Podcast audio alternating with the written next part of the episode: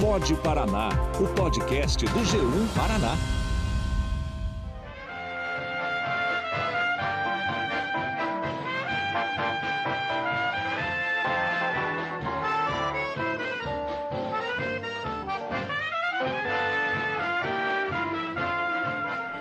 O ano era 1954. A filha de uma paranaense mobilizava a torcida do país inteiro ao conquistar o Miss Brasil e estava prestes a chegar ao topo do mundo.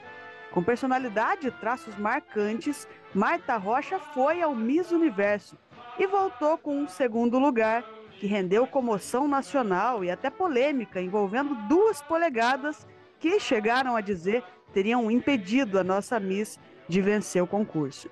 O título não veio, mas Marta fez história e é celebrada até hoje. Eu sou Letícia Paris e nesse episódio do Pode Paraná a gente vai conhecer mais sobre quem era Marta Rocha e sobre a relação dela com o nosso estado.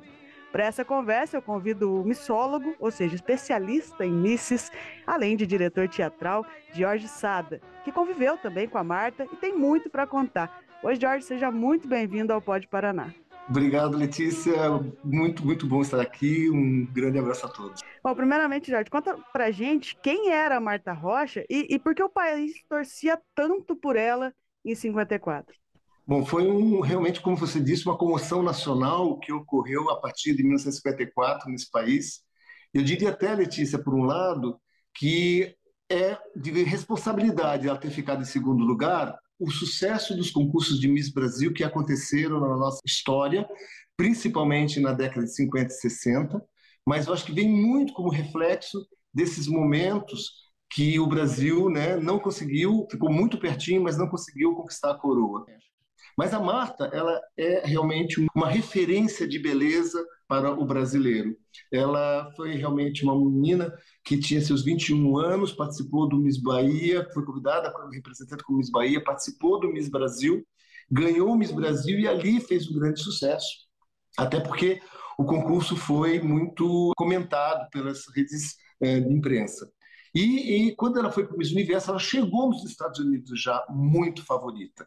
Mas ter perdido para Miriam Stevens dos Estados Unidos foi realmente uma mexida na, na, nos sentimentos brasileiros que fez com que ela ficasse né, sendo conhecida como a eterna Miss Brasil. Bom, o jornalista Val Barrio Nuevo se dedica há mais de 40 anos a saber mais sobre o universo das misses brasileiras. Ele não só reuniu muitos registros sobre ela, como também viveu alguns momentos com a Marta Rocha. O Val comentou com o Pode Paraná sobre os reflexos de tudo que aconteceu com a primeira Miss Brasil dessa nova era, em uma época em que a população ainda vivia a decepção da derrota na Copa do Mundo de Futebol em 1950. Vamos conferir. A perda da Copa, com 22 jogadores, comissão técnica, corre para um lado, corre para o outro, é jornalista, tá? Uma uma mulher conseguiu, de certa forma, abafar algo que estava quase certo que a seleção ia ganhar. Então foi a Marta que conseguiu amenizar o estrago que a seleção poderia ocasionar, ainda mais num regime político complicado e, e outra situação, a própria Marta, ela, ela era ela sabia se posicionar politicamente, sabe? Então a Marta, ela realmente ela entrou na vaga da emoção, da decepção da Copa. Então, não, nós não temos a Copa, mas nós temos Marta. Então você nota que o jornalista ele coloca a Marta como é, primeiro, assim, né, a injustiçada. O Brasil não foi injustiçado, porque o que valia era o quê? Bola na rede. Não teve bola na rede, não teve gol. Ela não tinha obrigação de marcar gol. Ela tinha obrigação né, de somente ser um pouquinho de nós lá em aonde teve o concurso. Jorge, comenta pra gente um pouco como foi esse impacto do segundo lugar, né? E até como a gente ouviu o Val comentando pós uma Copa do Mundo de 50 tão marcante com a derrota do Brasil, como estava a esperança da população é, naquela época com o concurso de Miss Universo e como também que a Marta soube lidar com tudo isso? Tem outras coisas até que eu endossaria com a informação que o Val nos dá é, em relação a outros tópicos que são de extremamente importância desse processo histórico, desse momento histórico.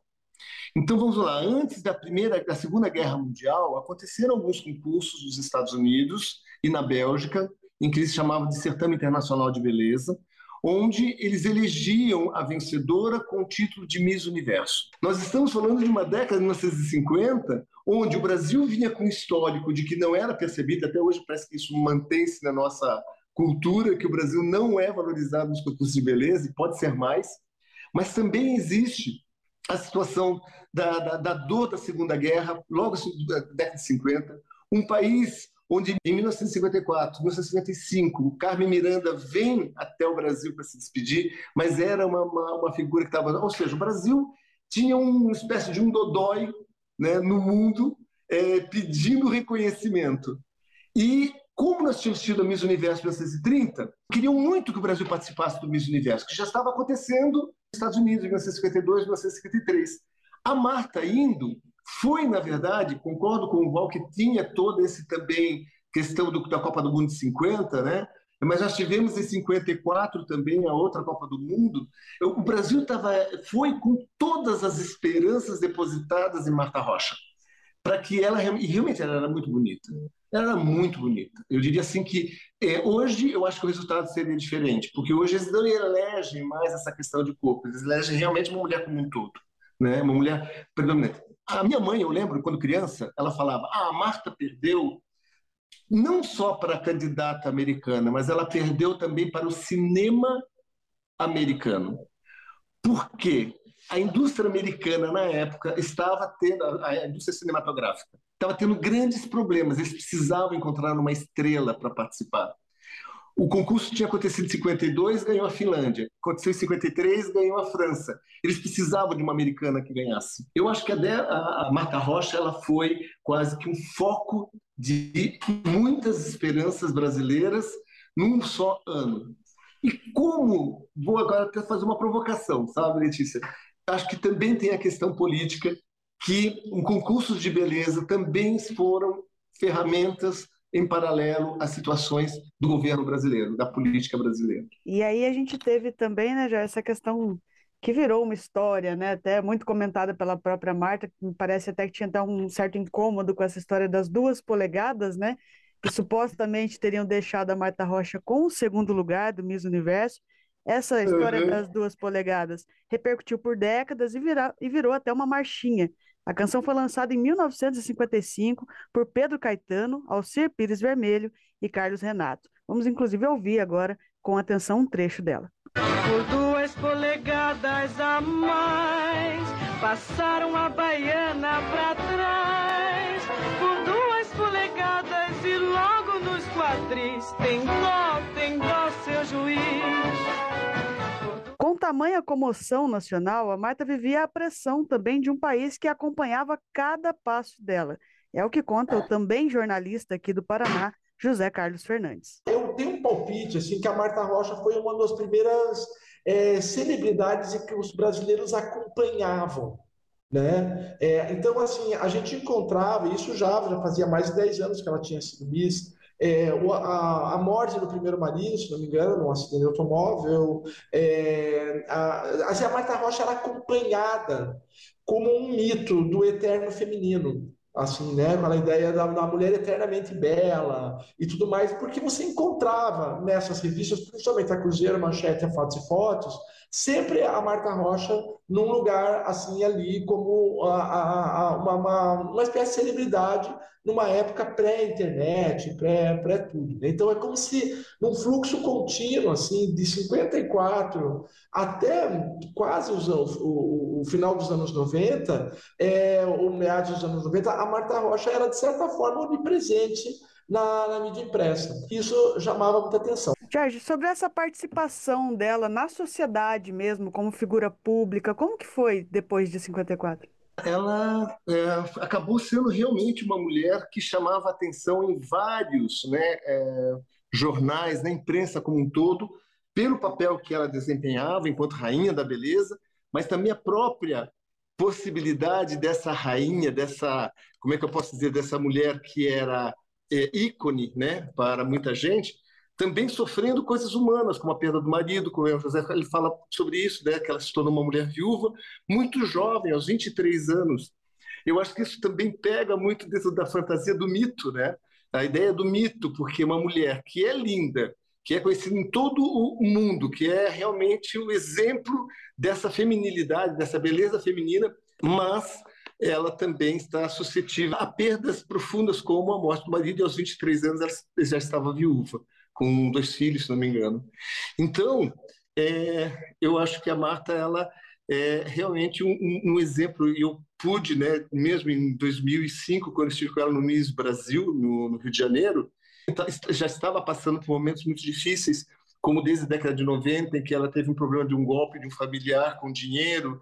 Então, ela começou a cobrar uh, cachês para estar em. Ela praticamente foi conhecida como a primeira a Miss a cobrar cachê para estar em júri.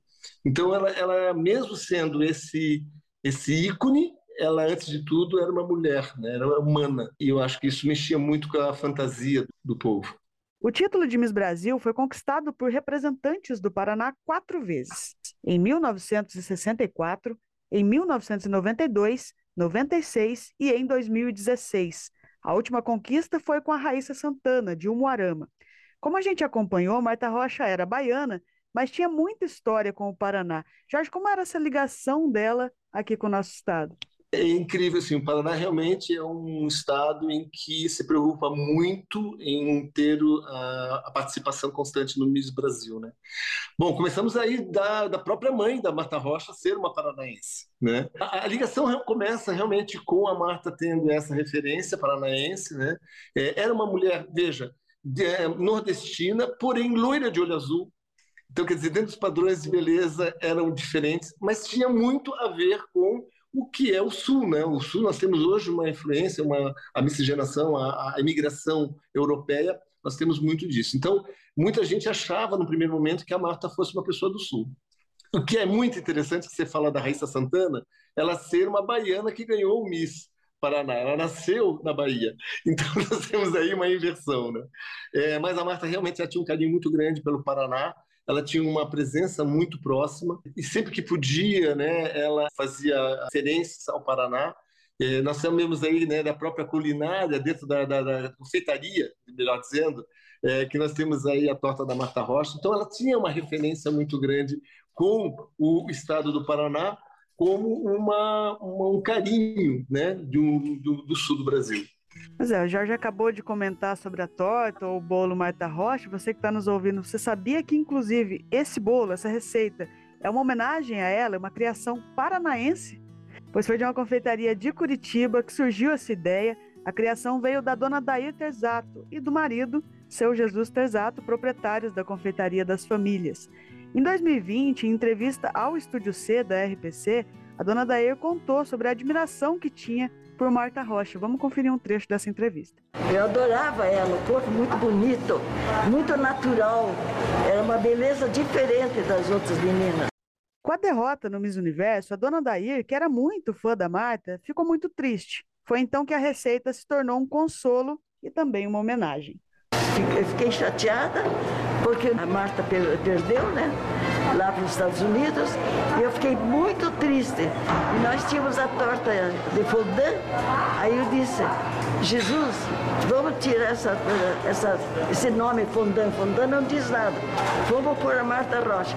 Ele, devido ao meu, à minha tristeza, ele botou Marta Rocha da torta.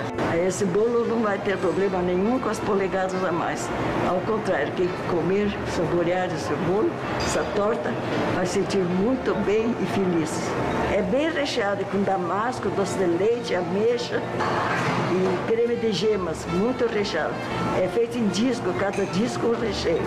Levo muito para aniversário, fim de ano, porque é uma torta que não precisa geladeira. Ela fica uma semana sem precisar geladeira. Você está ouvindo o Pod Paraná, o podcast do G1 Paraná. A gente, inclusive, encontrou registros fotográficos e também conversa na memória de alguns moradores de Jacarezinho, no norte pioneiro aqui do estado. E eles comentaram que ainda moram as lembranças do dia em que a Marta Rocha visitou a cidade. Foi em 1955, no ano seguinte à conquista do Miss Brasil, a Marta desfilou em carro aberto na cidade e foi acompanhada por muita gente. A Nilda Infante morava em Jacarezinho naquele ano e ela ainda lembra como foi acompanhar os passos da Miss. Uma mulher lindíssima, colorida, cheia de charme, elegante, com brilho próprio e cheia de graça. Foi visitar Jacarezinho, minha cidade. Foi convidada e aceitou, talvez pela cidade ser, no momento, uma cidade de muito prestígio, pela época do café, seu bispo, que era da Geraldo Sigor, os jogos abertos realizados lá. Chegou e todas as famílias que podiam na época foram esperá-la no aeroporto. Eu fui com meu pai, ainda muito menina. Marta Rocha para mim era o máximo. Depois do aeroporto, ela veio para o centro da cidade, onde num bar, na época bem conhecido, na rua principal, ela parou para um sorvete. Depois, o sorvete veio a se chamar Marta Rocha. Em seguida, desfilou num carro aberto pela cidade e o povo acompanhando. Sua visita não foi de muito tempo, foi uma coisa mais rápida, mas marcou para a cidade, marcou para todos nós, crianças, jovens, adultos da época. Jorge, o que, que, você lembra do, dos momentos em que você conviveu com ela? Era um evento a presença da Marta Rocha, né? Eu lembro da minha mãe dizendo assim: são dois faróis azuis. Os olhos dessa mulher brilham quando você conversa com ela. E a primeira vez que conversei com a Marta, realmente me lembrei dessa frase de minha mãe, que realmente ela tinha dentro da sua expressividade, digamos assim, a presença desses olhos que eram, digamos assim, um, marco dentro dessa beleza desde a época do concurso de 54. As poucas vezes, algumas vezes que eu pude ter né, uma, uma proximidade maior com a Marta, que né, depois de muitos anos, por questões de saúde, não podemos nos ver, e o final da vida dela foi um tanto quanto é, é, difícil, ela acabou indo para uma, uma, casa de repouso, enfim, uma casa de idosos, né? É, mas a Marta sempre ela era uma pessoa que preservava essa imagem da questão da beleza, né? Ela se tornou uma artista plástica, mesmo ela tendo que se desprender dos quadros dela no final da vida, mas aonde ela via, ela realmente era um acontecimento.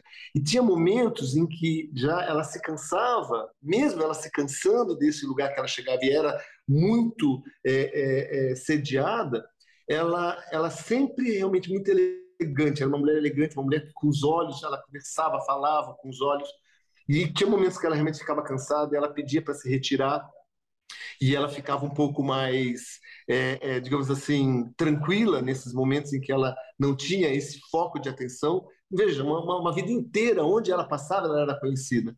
Mas ela sempre fazia questão de ser essa mulher altiva, elegante, uma mulher de personalidade e que sabia que era uma eterna Miss Brasil. Bom, o Val Barrio Nuevo lembra de episódios marcantes que ele também viveu com a Marta. A mãe da Marta é paranaense. Né?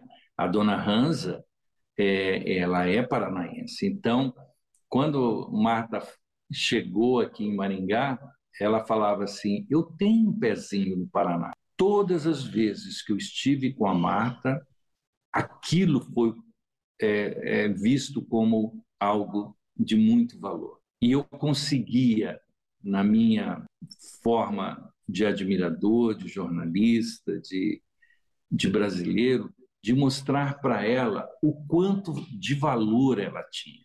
E por isso que a gente tinha um estreitamento de, de relacionamento muito respeitoso. Ela esteve em Maringá e recebeu um troféu. Passado menos de um mês, houve uma exposição em que ela foi foi no Rio de Janeiro, mas não foi em Volta Redonda não. e ela tirou uma foto que ficou de capa da revista Caras e o meu troféu estava lá próximo a ela, sabe? Então isso daí, é, para mim, é, no meu silêncio, no meu silêncio, ele ele é um bálsamo consolador, assim, sabe? Ele me consola ao ponto de ter ficado triste com a partida dela, mas eu não chorei. Não sei se você me entende. Eu não chorei assim, ah, morreu a Marta, morreu. Não. Eu acho que foi um ciclo que precisou ser encerrado, né? E o respeito de todos nós perdurado. Ainda sobre essas lembranças, o José Carlos Fernandes, jornalista também, contou sobre o dia em que encontrou a Marta Rocha para uma entrevista em Curitiba. Quando eu soube que ela estava aí, eu falei, pô, curiosidade, fui lá para conhecer. E aconteceu um episódio muito engraçado que o, era no Hotel Mabu e o, o rapaz da recepção, eu falei, ah, eu sou jornalista, marquei com a dona Marta Rocha, ela estava fazendo uma exposição, né? Das pinturas dela. Tal. E o, o rapaz falou, mas quem que é essa Marta Rocha? E tá tanta gente atrás dela. Daí eu falei, não, foi um, uma misa. Ele não se interessou. Eu falei, e da torta, você já ouviu falar? Ele falou, hum, é, já. Eu, eu falei, ah, então, ela era é, é, ela é tão bonita que criaram uma torta super gostosa, maravilhosa, saborosa, em homenagem a ela. E ele ficou com uma cara de disse, tá, o que, que eu faço com essa informação? Eu meio tive a sensação que a era Marta Rocha tinha acabado ali, né? É, mas, quando ela desceu, eu fiquei muito impressionado. É, obviamente, uma mulher muito bem cuidada, tinha feito interferências, obviamente, interferências cirúrgicas, ela já tinha ali os seus 70 e tantos anos, mas eu achei ela muito, muito bonita, assim, mesmo, naturalmente bonita, educada, foi uma conversa deliciosa, ela falou que morava numa cidade interior do Rio, não lembro se era Volta Redonda, alguma coisa assim, é...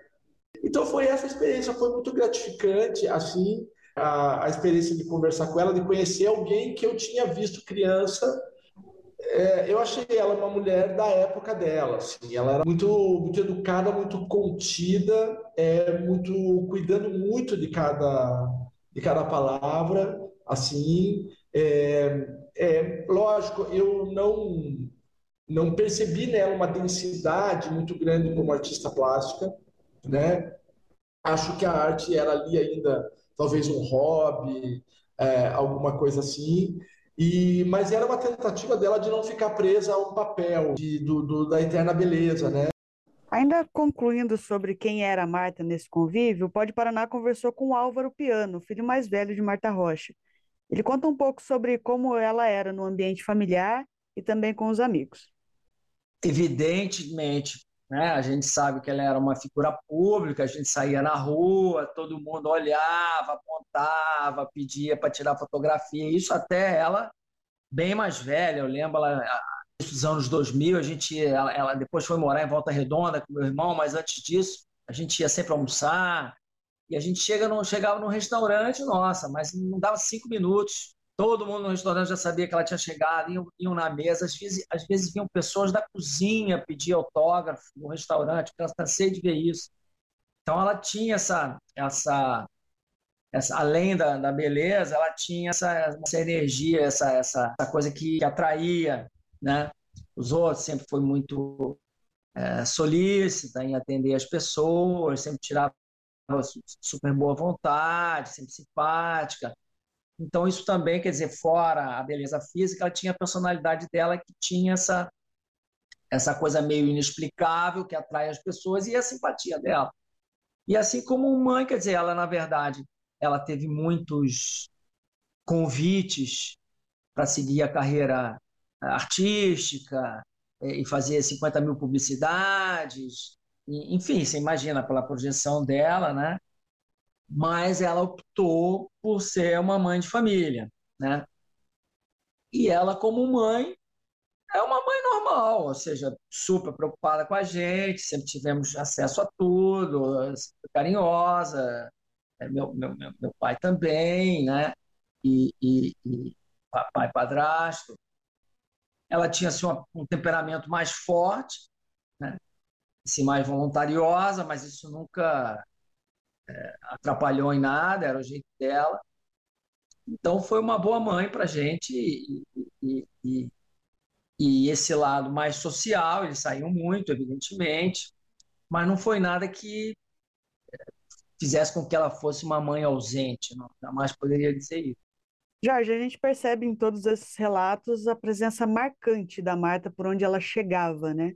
Comenta um pouco sobre isso pra gente. Veja, nós estamos falando realmente de uma celebridade, né? Eu estava, quando né, nós conversamos que nós faríamos esse podcast, eu fiquei pensando assim, ah, vou, vou entrar em contato com o meu acervo para ver o que eu tenho da Marta, para poder pegar mais algumas informações também, e aí a quantidade, se você pega na história da imprensa brasileira, quantidade de capas de revista, a quantidade de matérias, de notinhas, a quantidade de colunismo que aconteceu, a Marta era uma pessoa em todos os lugares, em todos os momentos, muito falada, muito uh, uh, procurada, muito assediada. É, eu fico pensando, né, não conheço o Álvaro pessoalmente, mas é, eu vejo assim como ter uma família, ter uma mãe que aonde quer que você vá, ela é conhecida. Né? Então, esse percurso entre a privacidade e a vida pública não devia ser fácil para a Marta também ter que dar conta de responsabilidades sociais quando ela era tão assediada né, publicamente. E realmente ela é uma celebridade, ela faz parte da história do Brasil, ela faz parte desse universo em diversos lugares. Nós estamos falando de carnaval no municipal do Rio de Janeiro, nós estamos falando no sul do Brasil, a torta Mata Rocha, nós estamos falando no norte, a influência que ela teve na cultura baiana também, na influência nos concursos de beleza, ou seja, não tem como não falar da história do Brasil sem falar também de Marta Rocha, ou vice-versa, né? Bom, após complicações de saúde, a Marta Rocha morreu em 4 de julho de 2020. Uma perda irreparável para quem acompanhou de perto tudo o que a presença dela representava. Ela estava morando num, num, lar de idosos, porque chega um momento que você tem que ter equipes 24 horas. Eu e meu irmão não tínhamos como, como bancar isso mais no apartamento, porque os cuidados ficaram muito intensos, precisava de, de médico, de, de, tudo, né? Você assim, tem que ir para um lugar que tem isso tudo então, no último ano, um ano e meio de vida dela, ela estava nesse lar em Niterói. E o chato foi que foi em 2020, no auge da pandemia, que ela faleceu, não tinha vacina, não tinha nada. Então a gente não podia ir nesses meses, últimos meses, nenhum lar de idosos. Então acho que o legado dela, dentro do possível, permanece. E hoje em dia você tem você tem tudo pela internet, né? Você põe lá o Google da mamãe, vai ser tudo, né? Então, quem, quem quer ter acesso ao, ao, passado dela, a forma dela, está tudo ali. Tem 50 mil fotos, tem reportagens, tem tudo. A gente vai ouvir também o comentário do jornalista Val Barrio Nuevo, que destaca o legado que foi deixado pela carreira e pela vida da Marta. O DNA de Marta Rocha tem que ser respeitado. Então não adianta 90, 60 e 90 se você não tiver a postura, porque a Marta, tudo que, o, que aconteceu com a Marta aconteceu de uma maneira muito leve e, ao mesmo tempo, muito austera pelo pai. A dor, sabe, de você é, ser eternamente cobrado não é fácil. A Marta foi eternamente, fala, nossa eterna missa, nossa diva para sempre, era uma forma é, de enaltecê-la, mas por poucos, ser reconhecida pelo que ela era. Tanto que ela diz assim: o primeiro lugar não me fez falta alguma. Eu ganhei dinheiro, eu fui convidada para fazer filmes, eu fui, eu desfilei, eu, eu fiz tudo que a Mish teria que, ser, que fazer e fiz. Se eu falar para você que alguém já a substituiu, nevermore. Sabe, ela não, ela é insubstituível. Jorge, você acompanha de perto, a gente está falando aqui, claro, da história da Marta, mas você acompanha, pesquisa também a história de misses né, brasileiras. No caso da Marta, que, que legado ela deixou durante esse tempo com a trajetória dela, com tudo que ela viveu? É, eu lembro uma vez quando conversei com a Marta que ela me disse algo que me chamou muito a atenção. E aí até numa entrevista com Ieda Maria Vargas, que foi Miss Universo em 1963, e aí que eu acho também que nós temos uma Miss Universo 1963, uma Miss Universo 1968, com uma outra baiana, Marta Vasconcelos. É, são Misses Universos que sabem que chegaram nesse lugar porque nós tivemos na história também uma Marta Rocha que deu, digamos assim, a base para que a gente pudesse é, investir né, nesses concursos. Então, eu diria, primeiramente, que a Marta ela foi uma referência para tudo que houve depois. Né? Vamos falar então um pouquinho dessa questão das medidas que realmente foi algo que foi cobrado por muitas missas durante muitas décadas. Hoje não tem tanto isso. Tanto isso. Alguns concursos ainda fazem, ainda fazem questão de fazer medidas. Mas essa história das medidas acabou entrando na cultura dos concursos de beleza no Brasil.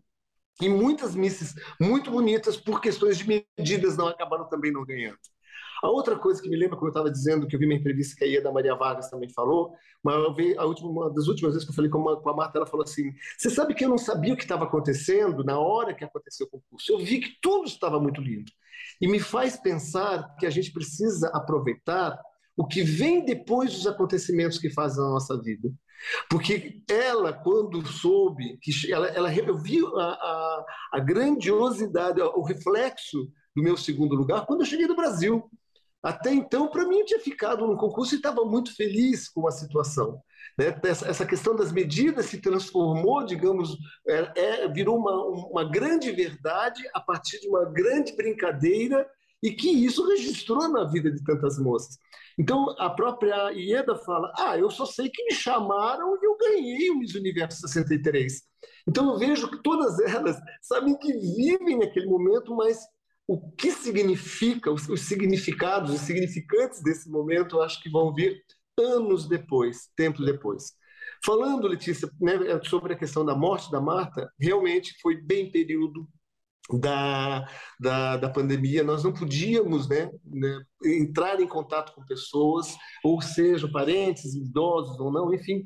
A morte da Marta em pleno período me parece quase que uma uma, uma, uma, uma, uma, contradição da vida dela, uma mulher que foi enaltecida, uh, uh, assediada na sua fama por tanta gente, por multidões, e morreu sozinha e não pôde ter a despedida que merecia, né, na grandiosidade.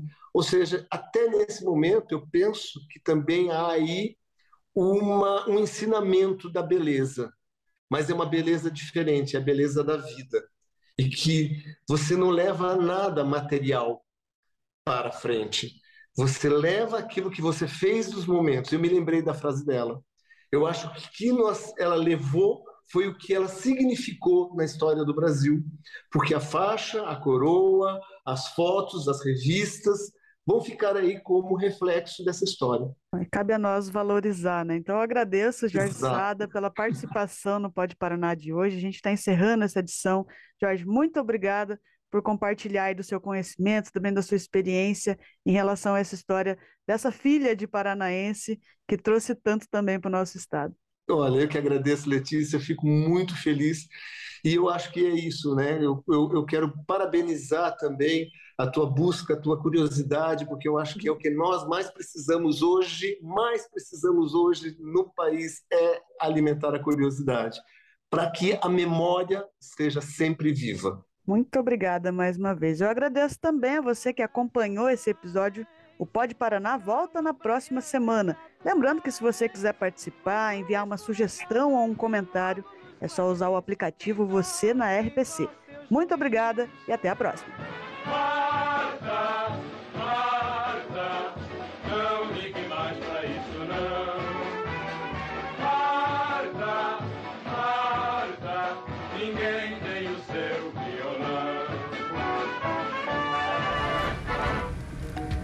Este episódio foi produzido e apresentado por Letícia Paris com a colaboração de Caroline Maltaca. A finalização é de Richard Nakata e a edição é de Ana Krieger. Na coordenação estão Bibiana Dionísio e Carlos Eduardo Guimarães.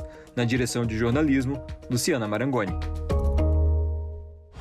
Você ouviu o Pod Paraná, o podcast do G1 Paraná.